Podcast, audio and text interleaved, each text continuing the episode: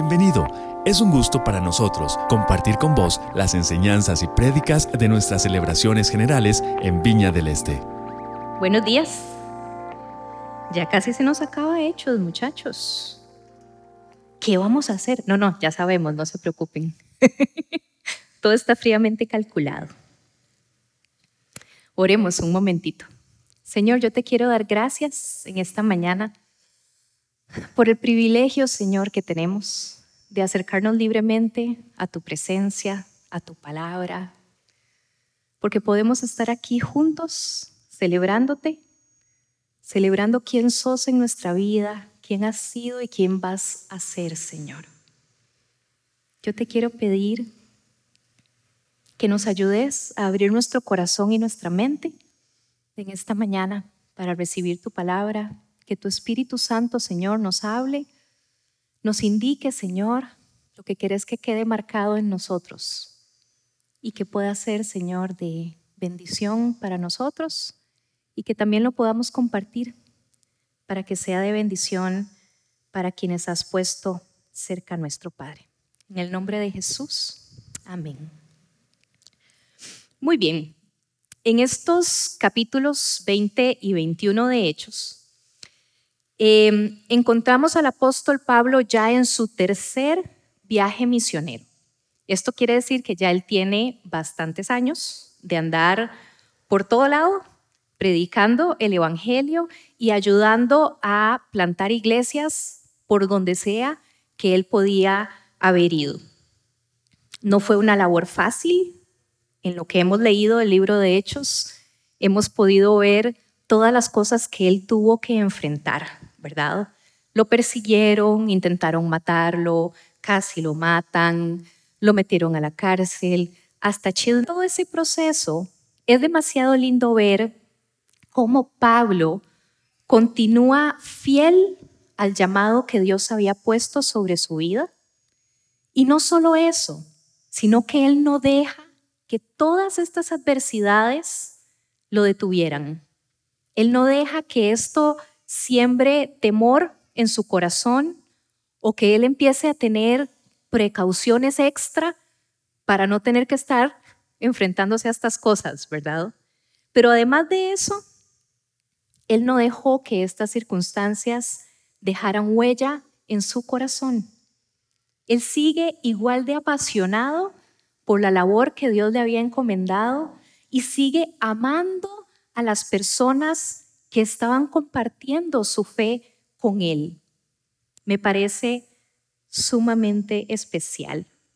En este tercer viaje misionero de Pablo, él recorre el oeste y el centro del imperio romano y ha estado evangelizando y fortaleciendo las iglesias que ya estaban ahí y ha pasado varios años en ese proceso.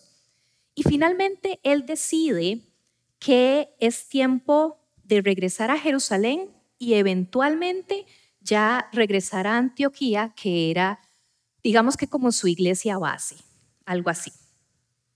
El equipo de viaje de Pablo me parece sumamente representativo del momento que la iglesia estaba viviendo ya allí.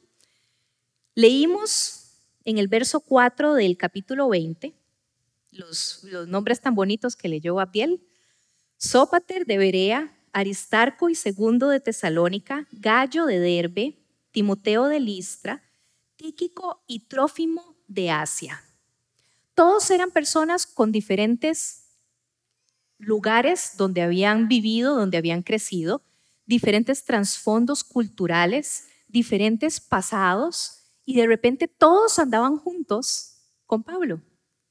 Todos habían llegado a un lugar en sus vidas en la cual la fe que estaba compartiendo los unía. Y me parece que esto es sumamente importante. Lucas, cuando escribe Hechos, fue sumamente cuidadoso con los detalles. Y necesitamos fijarnos en esos detalles porque por algo Él los puso, ¿verdad? Esta, esta comitiva que andaba con Pablo es sumamente especial. porque Recordemos que Dios había prometido que su plan era traer a todas las naciones a Él. No era un asunto solo para el pueblo judío, era para todas las naciones. Y eso lo vemos desde Génesis. Y ahí es demasiado claro cómo se estaba cumpliendo ese propósito de Dios en la realidad de la iglesia en ese momento. Así que este viaje que estamos viendo hoy inicia en Troas, lugar donde Pablo predicó tanto que un muchacho se quedó dormido con el mal cálculo de estar sentado en una ventana, se cae, muere, Dios usa a Pablo para resucitarlo. Y aparentemente el hombre ya tenía un pulso de acero porque eso nada más se levantó y siguió predicando. Si aquí alguien se nos cae y se muere, muy probablemente yo dejo de predicar, ¿verdad? Pero bueno, esto es muy importante porque vieran que a veces uno está aquí predicando y, uno los ve a ustedes, que algunos andan cabeceando. Sí, sí, yo los veo, no crean. Pero lo que trae paz a mi corazón es que de una prédica aburrida nadie se muere. Gracias, Señor. ¿Verdad? Muy bien, muy importante. Pablo viaja hasta la costa, haciendo algunas paradas, llega a Mileto, y en Mileto podemos ver en el mapa que andaba por ahí, Mileto está, bueno, Éfeso está con letras un poco más grandes, pero abajito está Mileto, ¿lo ven? Estaban relativamente cerca. Entonces Pablo aprovecha para llamar a los líderes de la iglesia de Éfeso para que lo encuentren en Mileto. Esa es la escena en la que estamos al llegar al versículo 18 de Hechos 20, que es donde nos vamos a centrar en esta mañana, ¿ok? Voy a leer a partir del versículo 18 y hasta el 24. Dice así, cuando llegaron los líderes de la iglesia de Éfeso, les dijo, ustedes saben cómo me porté todo el tiempo que estuve con ustedes. Desde el primer día que vine a la provincia de Asia, he servido al Señor con toda humildad y con lágrimas, a pesar de haber sido sometido a duras pruebas por las maquinaciones de los judíos. Ustedes saben que no he vacilado en predicarles todo lo que les fuera de provecho, sino que les he enseñado públicamente y en las casas. A judíos y a griegos les he instado a convertirse a Dios y a creer en nuestro Señor Jesús. Y ahora tengan en cuenta que voy a Jerusalén obligado por el Espíritu, sin saber lo que allí me espera. Lo único que sé es que en todas las ciudades el Espíritu Santo me asegura que me esperan prisiones y sufrimientos.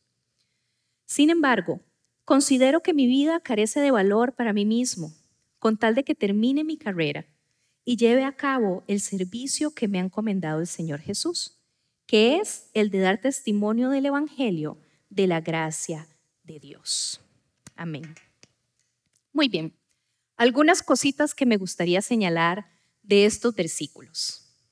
Me encanta que notemos que dice el pasaje donde inicia, cuando llegaron.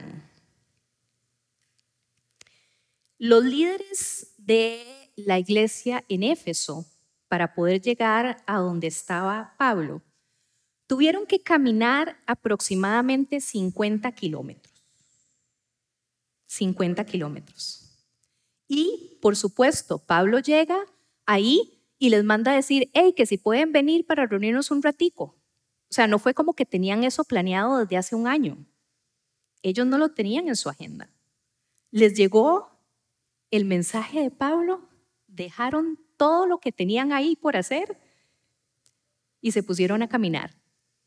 Era más o menos un día de caminada para poder llegar a donde estaba Pablo. Yo creo que, o sea, tiene que ser alguien demasiado importante para uno como para que uno haga semejante cosa, ¿verdad? O sea, uno no camina 50 kilómetros para ir a toparse a alguien que no le cae bien o que ni le fu ni le fa tiene que ser alguien sumamente especial para uno, que uno diga, sí, claro, dejo todo botado, camino lo que tenga que caminar porque yo necesito ver a esta persona que amo con mi corazón entero. Y este sentimiento que ellos tenían por Pablo, Yo creo que no era casualidad. Anteriormente nosotros leemos que cuando Pablo llegó a Éfeso, no solo llegó y les compartió el mensaje y ahí organizó la iglesia y los dejó ya con la bola rodando, como hizo en algunos otros lugares. Pablo se quedó dos años completos ahí, compartiendo la palabra del Señor con ellos, discipulándolos, aconsejándolos, derramando su corazón en esa congregación. Y fueron dos años sumamente provechosos para el crecimiento espiritual de ellos. A veces sentimos como que en nuestro crecimiento espiritual tenemos épocas en las que Dios le mete un poquitito el pie al acelerador. ¿Lo han notado? Y comienzan a pasar cosas y comenzamos a estar más sensibles a la palabra del Señor y comenzamos a tener más sensibilidad también a su presencia. Y hay otras épocas en que no tanto, ahí vamos. Estos dos años para ellos fueron dos años de crecimiento espiritual con el pie en el acelerador. Y tuvieron a Pablo ahí en medio de eso. Mi sospecha completamente personal, esto no lo ven ustedes en ninguna parte del texto, es chisme mío completamente. O sea, Pablo podía haber también él caminado los 50 kilómetros, ¿verdad? Digo. Pero probablemente él dijo, si yo voy allá y me topo a todo el mundo, de ahí yo no salgo en otros dos años. Y él sentía en su corazón esa urgencia de llegar a Jerusalén. Él hasta tenía una fecha específica en la que ya quería estar en Jerusalén. Cuando nosotros nos topamos a personas que amamos profundamente, qué difícil que es decir, no, no, solo 15 minutos, solo 10 minutitos, vamos a estar juntos, ¿verdad? No. A veces las horas pasan y pasan y ni nos damos cuenta y almorzamos y tomamos café y ya estamos cenando y, y la tertulia continúa. Probablemente si se hubiera ido para Éfeso hubiera pasado algo parecido. Es muy lindo ver cómo a lo largo del libro de Hechos, casi todos los discursos que podemos leer que Pablo dio son sumamente evangelísticos. Algunos son bastante confrontativos también. Pero las palabras que leemos aquí de Pablo nos muestran una faceta diferente de él. Nos muestran un corazón pastoral de amor, de dedicación que tal vez no habíamos visto anteriormente en el libro de Hechos. Pablo expresándose de una manera diferente, como un papá espiritual. La dedicación con la que Pablo predicó y acompañó y cuidó a estas personas dio resultado. Y él pudo cosechar lo que había sembrado en este gesto tan lindo y a veces que podríamos pasar por alto de que estas personas se dieran la libertad de dejar todo lo que tenían que hacer, caminar esos 50 kilómetros y otros 50 kilómetros para regresar, ¿verdad? No era tiquete solo de ida.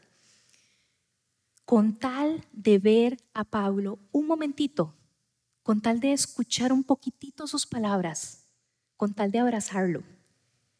Yo creo que cuando nosotros, como hijos e hijas de Dios, sembramos dedicación, sembramos cariño, sembramos cuidado por las personas que tenemos alrededor de nosotros, eventualmente vamos a poder cosechar ese tipo de cariño, ese tipo de amor y de compañerismo. Qué lindo saber que estamos cosechando de esa manera. Amén. En segundo lugar, vemos cómo continúa este pasaje y Pablo les dice, ustedes saben cómo me porté todo el tiempo que estuve con ustedes, desde el primer día que vine a la provincia de Asia. Nota a pie de página.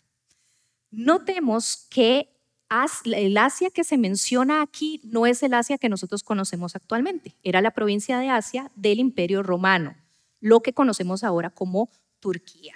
¿Ok? Nada más como para que no revolvamos cosas que no son. Pero bueno, si hubiéramos leído estas palabras de Pablo de buenas a primeras, sin haber podido digamos que medio conocerlo un poco por lo que hemos leído aquí en el libro de Hechos, probablemente hubiéramos dicho, de está como rajando, ¿verdad? Está como echándose flores el hombre. Pero nosotros sabemos, por lo que hemos podido leer de él, que él continuamente, continuamente tenía en su corazón muy presente de dónde Dios lo había sacado. Que él tenía ese cargo en su corazón de que tal vez hubo una época en la que definitivamente su actuar no le agradó al Señor ni fue de bendición para la iglesia, todo lo contrario. Él constantemente sabía que la posición que tenía él era por la misericordia de Dios, no por otra cosa.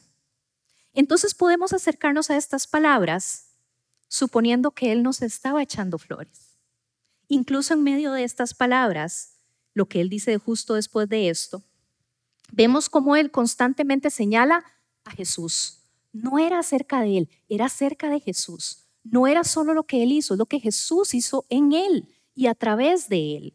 Constantemente eso está presente en sus palabras. Pero qué lindo que es cuando Pablo puede señalar cuál ha sido su comportamiento aún en medio de dificultades como las que él enfrentó.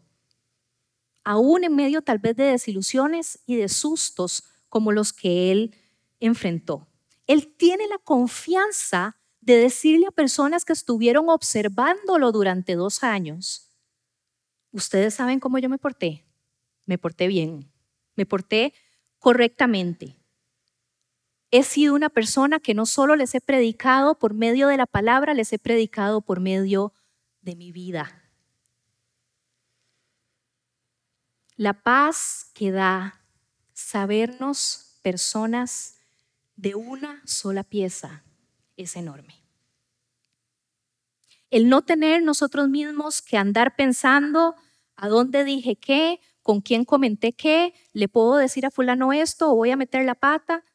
No, es ser transparentes, es ser la misma persona, el mismo vocabulario, la misma actitud aquí, en el trabajo, en el estudio, en el supermercado, en la calle cuando vamos manejando en todo lado. Tal vez aquí venimos un poco más peinaditos, pero la actitud debería ser la misma. El actuar debería ser exactamente el mismo. El verso 19 dice, he servido al Señor con toda humildad. Pablo no esperaba que le sirvieran a él de una manera especial porque él era quién sabe qué, sino que él sigue reflejando una vez más la actitud de Jesús en cuanto a estar sirviendo todo el tiempo a las personas que tenía alrededor. En cuanto a estar aceptando y amando a las personas que tenía alrededor. Él estaba siguiendo el ejemplo de nuestro Señor Jesús. Y yo creo que esta debe ser nuestra actitud en todo lugar y desde cualquier posición en la que Dios te haya dado el privilegio de estar amor, aceptación, servicio y humildad. Pablo refleja a Jesús y cada uno de nosotros podemos también hacerlo. La integridad es un valor poco común hoy en día en nuestra sociedad. Y créanme que cuando cada uno de nosotros se propone ser una persona íntegra en su vida, va a estar siendo sal y luz donde sea que Dios lo lleve. Y ese es un llamado directo para cada uno de nosotros. Pregunta medio incómoda. ¿Qué pasaría si hoy en día todos los creyentes estuvieran siendo tan transparentes o tan poco transparentes como cada uno de nosotros lo está haciendo?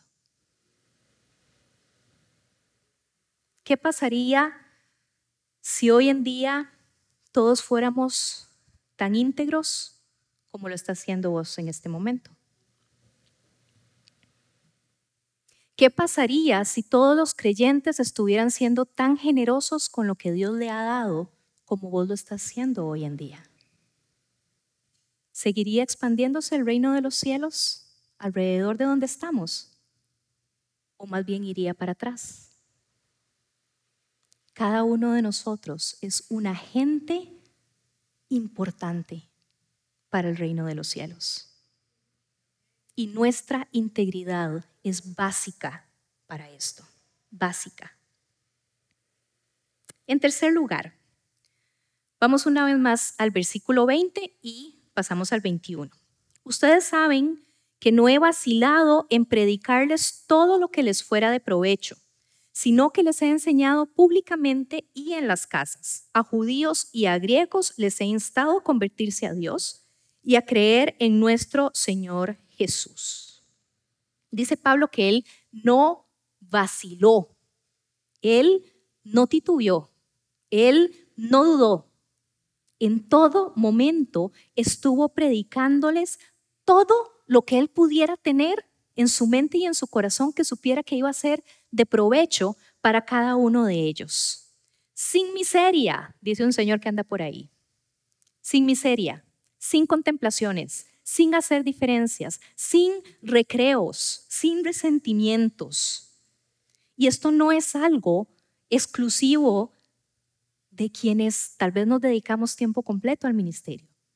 Esto es algo que todos tenemos que hacer. Igualmente es un llamado para cada uno de nosotros.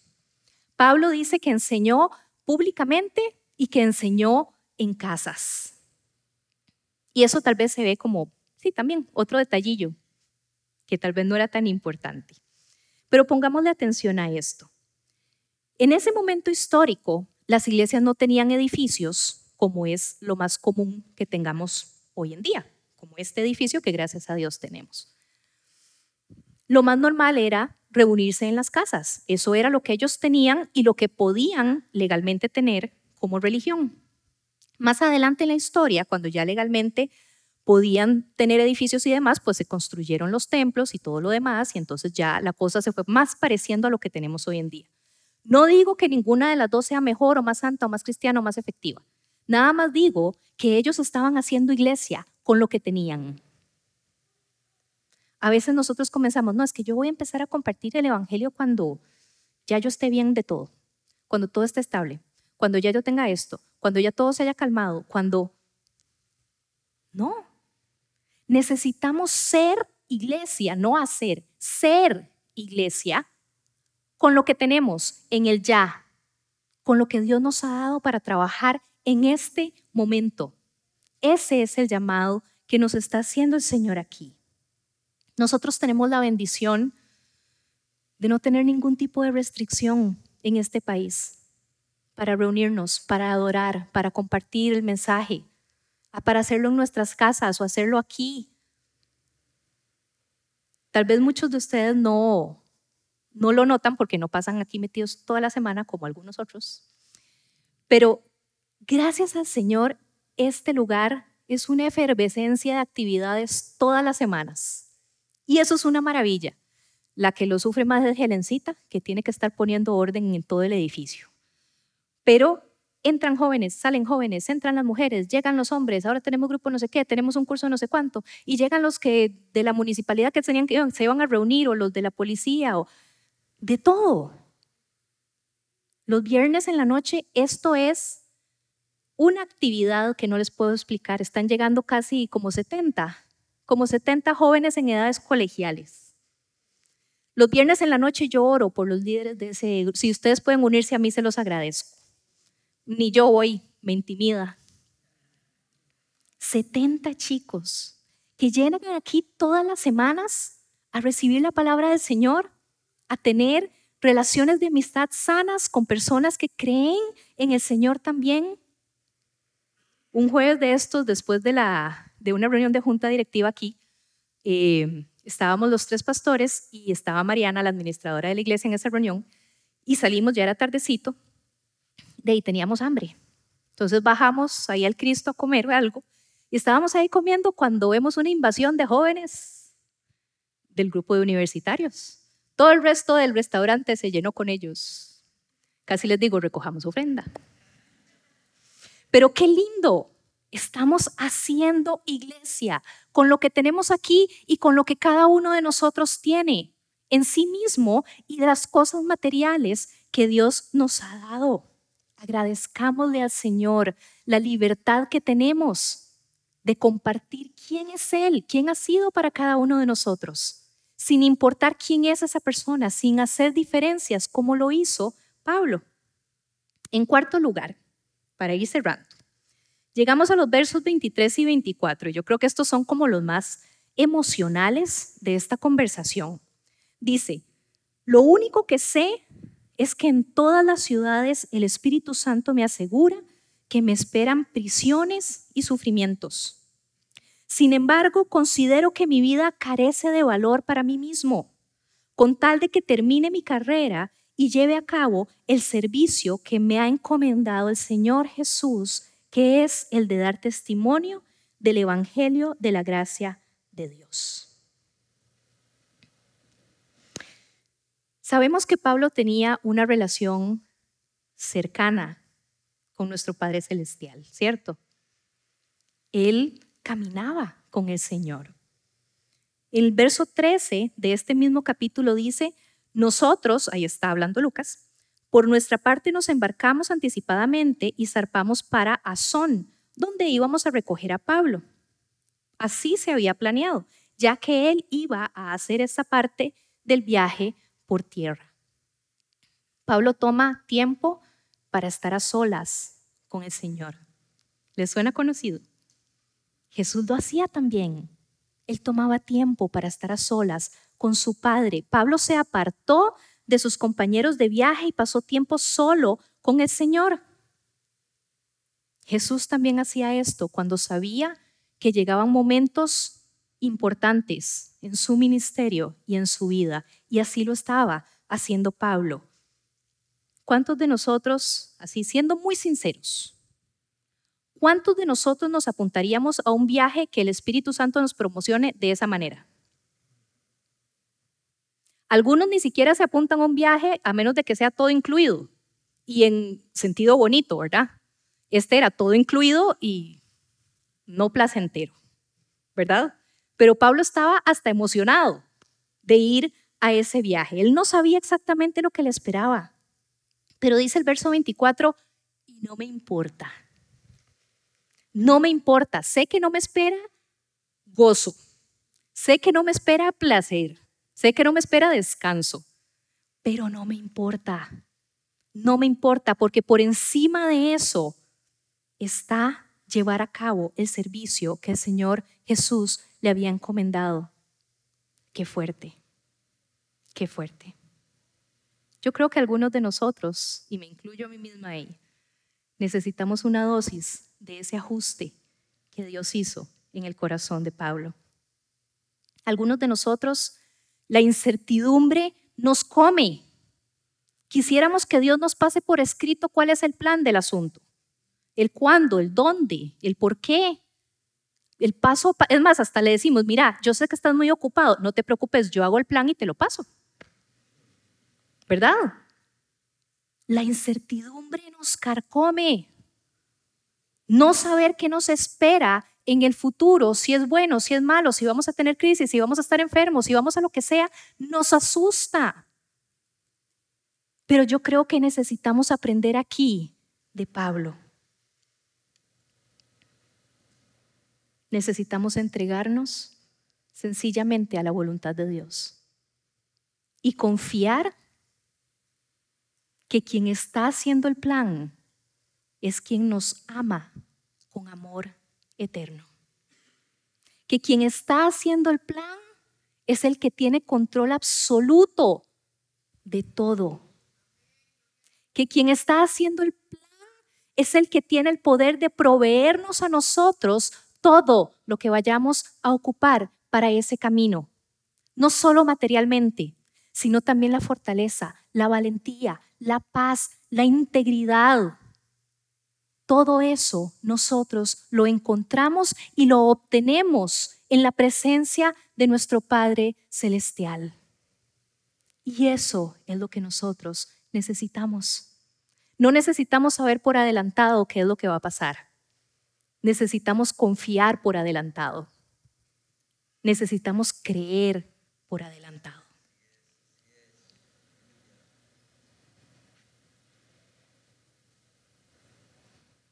Quisiera que en esta mañana vayamos cerrando y quisiera que oremos por este llamado que este pasaje nos hace de ser personas íntegras, de vivir vidas que predican el Evangelio de Dios. Y no solo eso,